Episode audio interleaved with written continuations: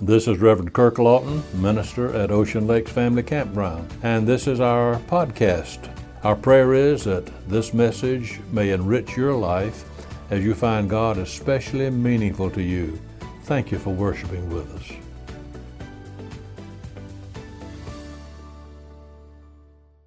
With the passing of Christmas each year, we so often are prone to leave the narrative of Jesus' life and activities and pick them up again in sort of a hodgepodge fashion in the days of the new year. Today, I want to make an attempt to have some continuity between the Christmas story and the later life and ministry of Jesus. First, let's return briefly to the Christmas story as we let our minds get an anchor point so we can move ahead. You remember that Herod had given an order for the wise men to return to him and tell him where the child was so he could go and worship him too. But when the wise men found Jesus, they were warned of God not to return to Herod, so they went back to their own country another way. Now, when Herod saw what had happened, he became violently angry, and he gave that cruel, inhumane order that all the children in Bethlehem and the coasts thereof, who were two years of age and under, must be killed. That's Matthew 2, verse 16. But before this cruel order was carried out, God has sent an angel to Joseph telling him to take Mary and Jesus and flee to Egypt and to wait there until God sent further word. Just how long this little family remained in Egypt is a matter of speculation. Could have been only for a few months or perhaps as much as two years. But when Herod died, God instructed Joseph to return to the land of Palestine. As we read in Matthew chapter 2, verses 21 and 22, we get the impression that Joseph planned to settle down in Judea. But God's messenger, an angel, gave him instructions otherwise. Therefore, they returned to their former home in Nazareth. At this point, the curtain of silence falls upon the life of Jesus until he begins his public ministry. Some call this the silent years or the years of obscurity. We have very little information about those years. Only once is this curtain parted to give us a brief glimpse of the young boy Jesus. Our human curiosity is such that we long for more details as to these early years. And so it's not surprising then that some stories have arisen which try to fill in the details of those years. Some of these stories are included in what we call the Apocrypha. That's not in our Bible, but that's extra Bible reading. There are many ridiculous stories in the Apocrypha about the boy Jesus. One such story says that Jesus would make birds of clay, pitch them into the air, and they would fly away. Other stories are just as fantastic and untrue, such as the one that says that when Jesus' playmates angered him, in a fit of anger, he would turn them into little goats. well, not true. Luke 2, verse 40 does tell us something of those early years of Jesus' life, though. And, and the child grew and waxed strong in spirit, filled with wisdom, and the grace of God was upon him. Even though the scriptures are silent, there are some things that we can rightly conclude about these silent years of Jesus.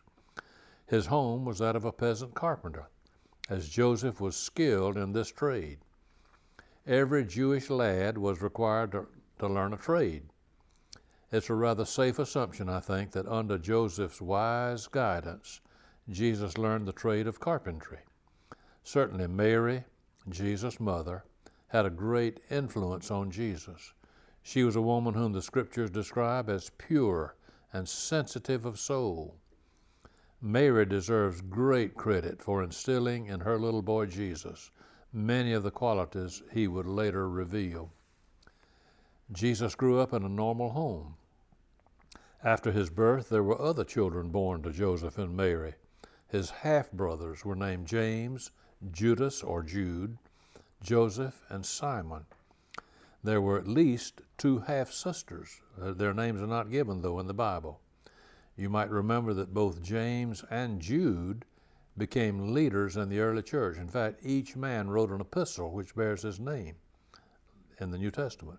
Note Matthew 13, verses 53 through 56, the basis of what I've just said. Some Bible scholars maintain that there is strong evidence that the brothers and sisters of Jesus did not really understand him during those early days there in the home. All normal Jewish lads, lads uh, were like Jesus. He received his education first in the home, then in the synagogue under the teaching of a scribe. And this was mainly the matter of learning the scriptures.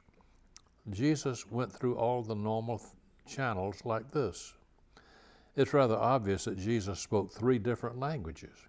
He quoted the Old Testament scriptures from the original Hebrew, not from the Greek translations. He spoke in Aramaic, which was the current tongue among the Jews. And surely Jesus also spoke in Greek, since it was, it was commonly spoken in Palestine at that time. The later teachings of Jesus indicate his vast understanding of outdoor life. Even today, the young boys in and around Jerusalem spend most of their days out of doors, since the house is usually main, uh, mainly for sleeping and for refuge from bitterly cold weather, Jesus must have spent a lot of time wandering in the hill country, where he learned much about nature. He knew the habits of birds and of animals. Farm life was common to him, as his parables often indicate. The early boyhood life of Jesus was not in any, any respect a sheltered existence. He grew up in and around the village of Nazareth, which had a reputation for being a very wicked town. Jesus knew from observation the sordid effects of sin in the life of a person. We may well imagine that Jesus went often to his mother, with his mother, to the well in Nazareth to draw water. Until recent years, this one well was the only source of water for this whole town. And uh, I remember when we went to the Holy Land, they showed us this well which of course is very naturally named Mary's Well. There's another area in which Jesus was surely educated. For a person who never set foot outside of Palestine, except going to Egypt as an infant, Jesus had a great knowledge of the world in which he lived. as a lad, he might well have sat on many occasions on one of the high hills around Galilee and gazed off into the distance at the Mediterranean as he gazed at the beautiful blue waters and thought of people way off, people afar. Also, the caravan route brought people constantly through Nazareth. No doubt Jesus heard many stories of distant lands. All these things served to develop in Jesus a view of God's great, wide world. And this helped him to avoid any temptation toward a narrow Jewish nationalism the heart of Jesus went out to all people, everywhere, to all nations. During all the early years of Jesus' life, Joseph and Mary made annual visits to Jerusalem for the Passover. Whether or not they took Jesus with them is not known. But when he reached the age of 12, Jesus became what's known as Bar Mitzvah, or the son of the law. He began to observe the ordinances of Jewish worship. And so, at age 12, Jesus did accompany his parents on this trip to the great feast. While they were there, Jesus spent much time in the temple. It was the custom in those days to travel in sort of a caravan. When the people left the city, Joseph assumed that young Jesus was probably with his mother and the women. Mary likewise assumed that Jesus was with Joseph and the men. He might well have been with either group. But after going one day's journey out of the city, it was the custom for families to get together for bedding down. And it was then that they discovered Jesus was not with either group. He was missing. So I'm sure in somewhat uh, panic, returning to Jerusalem, they found Jesus. Luke verse chapter 2 verse 46 says that it was 3 days that had expired in all when they found him. That's from the time they left Jerusalem, probably. Jesus was in the temple. He was listening to the teachers and asking questions. His hungry mind was feasting on this intellectual, spiritual experience. And when Jesus was asked about why he had done this thing to his mother and father, you remember he replied, How is it that you sought me? Didn't you know I must be about my father's business? Some translations render this, Don't you know I had to be in my father's house? But like so many situations today between parents and children, Jesus' parents did not understand what he meant by what he said. Look at this story in Luke chapter 2, verses 49 and 50. This statement shows that Jesus was surely aware of his unique relationship with his Heavenly Father. Was this just dawning on him now, or had he known it all along?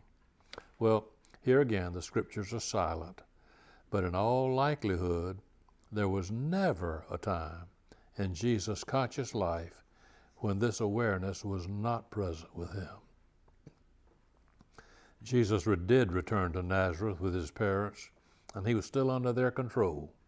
Luke chapter 2, verses 51 and 52 tell us, And he went down with them, and came to Nazareth, and was subject unto them. But his mother kept all these sayings in her heart. And Jesus increased in wisdom and stature, and in favor with God and man. Did you notice that it says, that he went down with them. When you go from Jerusalem anywhere, you go down. Although, if you look at a map, Nazareth is above Jerusalem. But you go up to Jerusalem and you go down from Jerusalem anywhere. Yes, Jesus learned. it was in keeping with his complete identity as a man, apart from sin, but he did not know everything to begin with. How else could he have learned or increased in wisdom? From this point on in the Gospels, we have no mention of Joseph. Tradition tells us that he died when Jesus was only a young man. And if that be true, it's likely that Jesus assumed the duties of a man at a young age, thereby becoming the carpenter of Nazareth and the breadwinner in the family, being the oldest son with at least six other brothers and sisters in the family. At any rate, the Savior of men was a hard-working artisan among his neighbors there in Nazareth until one day God whispered in his heart that the time of his public ministry had arrived. Jesus spent those few brief years of his public ministry going about doing good, telling people that he had come to give them life and life more abundantly. And those who received him came to know what life really was. But it was not just a new philosophy that Jesus came to teach. He came to live, to love, and ultimately to die. Jesus loved the world so much that he gave himself to save our lives. The gift that he gave killed him. William Adams Brown tells the following story. Many, many years ago, a remarkable surgical operation was formed in New York City. It was a case of blood transfusion, which many years ago was the first of its kind, so far as I know, to be successfully performed in the annals of the profession. The subject of this operation was a little baby, little baby girl, only a few days old whose life was ebbing away drop by drop from an internal hemorrhage. All the resources of the physician in charge were unable to control it. As a last desperate chance, it was resolved to attempt a transfusion of blood from the father to the child. And so they were laid side by side on stretchers, and the father's arm was laid bare for more than six inches. An artery was extracted. With infinite pains and patience, this artery was connected with a vein in the baby's leg, and the flow of blood was allowed to pass from the father to the baby daughter. Those who witnessed this operation described the scene that followed as one of the most dramatic in the history of surgery. The child lay by her father's side, a motionless object, white as could be. To all outward appearances, she was dead. but presently, when the blood started flowing, a faint tinge of pink appeared on the rim of one of her ears, and then a glow covered her whole body. Her skin grew normal. The fingers and toes took on a rosy hue. And suddenly her lips opened with a lusty cry, a cry which has been sounding in the ears of fathers and mothers ever since parenthood began. It was not that father's suffering that saved his child's life. It was his life's blood which did it. This is what Jesus gave for you and me, his life's blood, and it cost him his life. To this end, Jesus came into the world, and for this cause, for you and me, he died. Surely, our response to such a great love as this is to say, with as one hymn writer said, Jesus paid it all. All to him I owe. Oh God, we have no words to thank you for what it means that you gave your life's blood for each of us. We thank you, Lord, for loving us so much that even while we're dead in our trespasses and sins, Jesus came to us to give us life abundant and eternal. May our lives reflect our gratitude, not only this day, but in all these days to come in this new year. We pray in the name of Jesus. Amen.